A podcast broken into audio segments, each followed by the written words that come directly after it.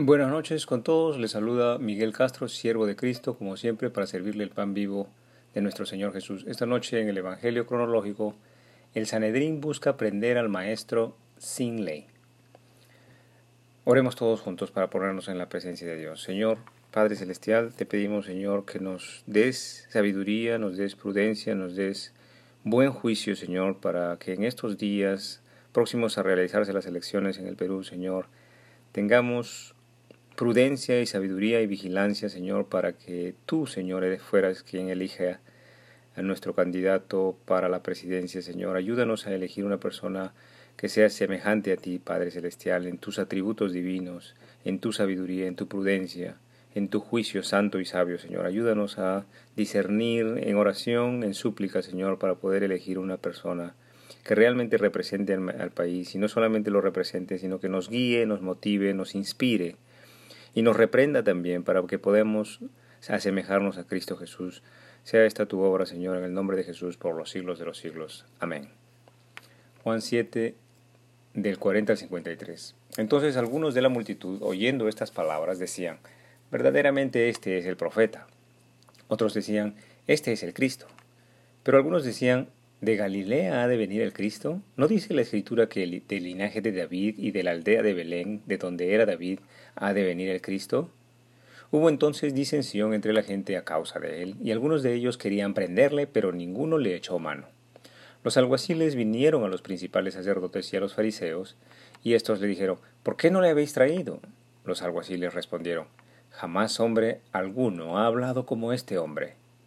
Entonces los fariseos le respondieron, ¿También vosotros habéis sido engañados? ¿Acaso ha creído en él alguno de los gobernantes o de los fariseos? Mas esta gente que no sabe la ley, maldita es. Le dijo entonces Nicodemo, el que vino a él, a Jesús, una noche, el cual era uno de ellos, ¿juzga acaso nuestra ley a un hombre si primero no le oye y sabe lo que ha hecho? Respondieron los fariseos y le dijeron, ¿eres tú también Galileo? Escudriña y ve que de Galilea nunca se ha levantado profeta y cada uno se fue a su casa. Gloria a ti, Señor Jesús, por tus palabras. Muchos de la multitud, y veamos esto también como ejemplo digno de aplicar hasta el día de hoy.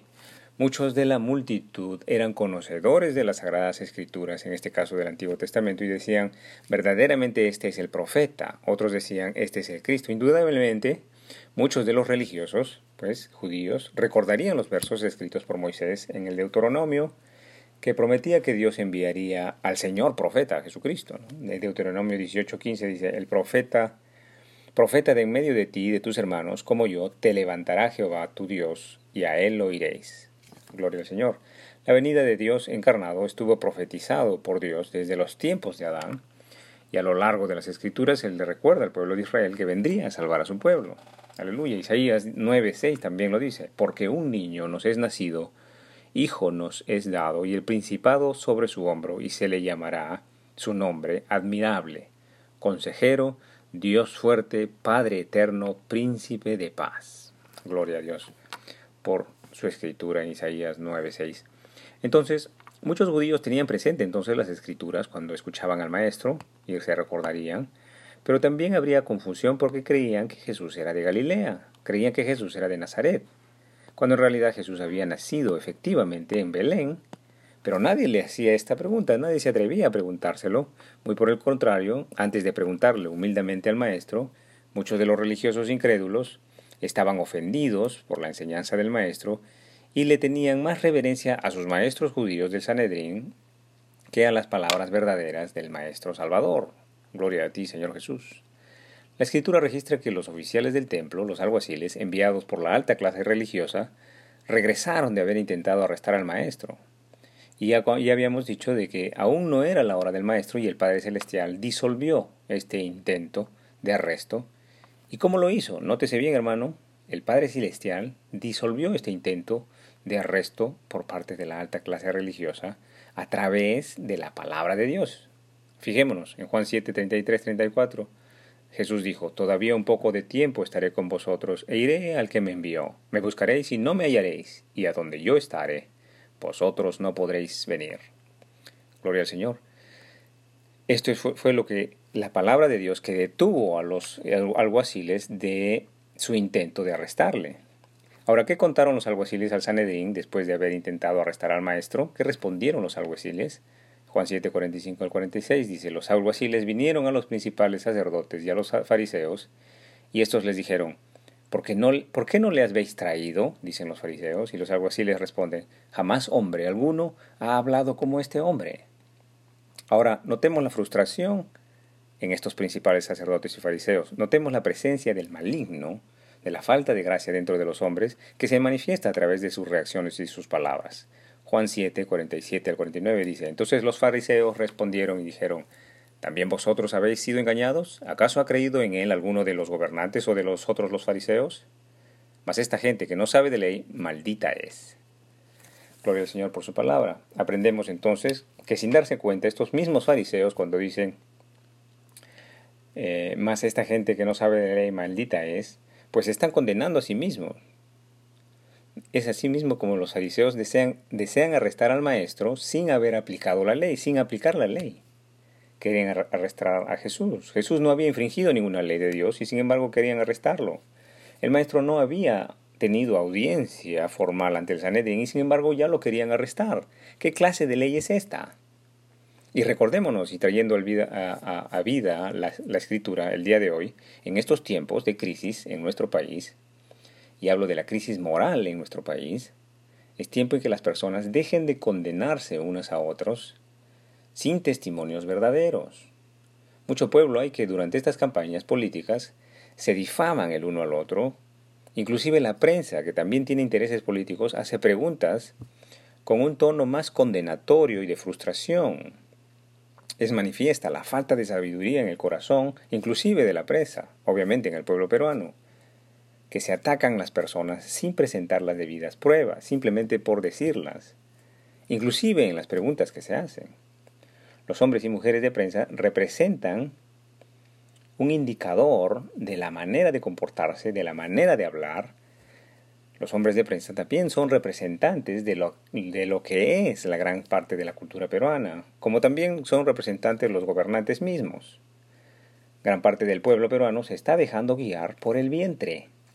Se está dejando guiar su forma de hablar, su lengua, la está dejando guiar por un corazón de frustración, sin prudencia, en donde ya nadie cree en nadie, en donde la información no tiene asidero, la información no tiene anclaje en ninguna cosa verdadera, la confusión es total por todos lados, hay falta de veracidad en todo, para todo lado que se mire.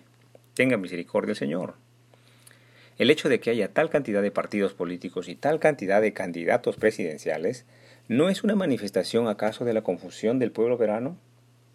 El hecho de que el pueblo no sabe qué modelo de persona puede representarle en el gobierno, ¿no representa acaso la desesperanza de un pueblo? Tenga misericordia el Señor del pueblo peruano.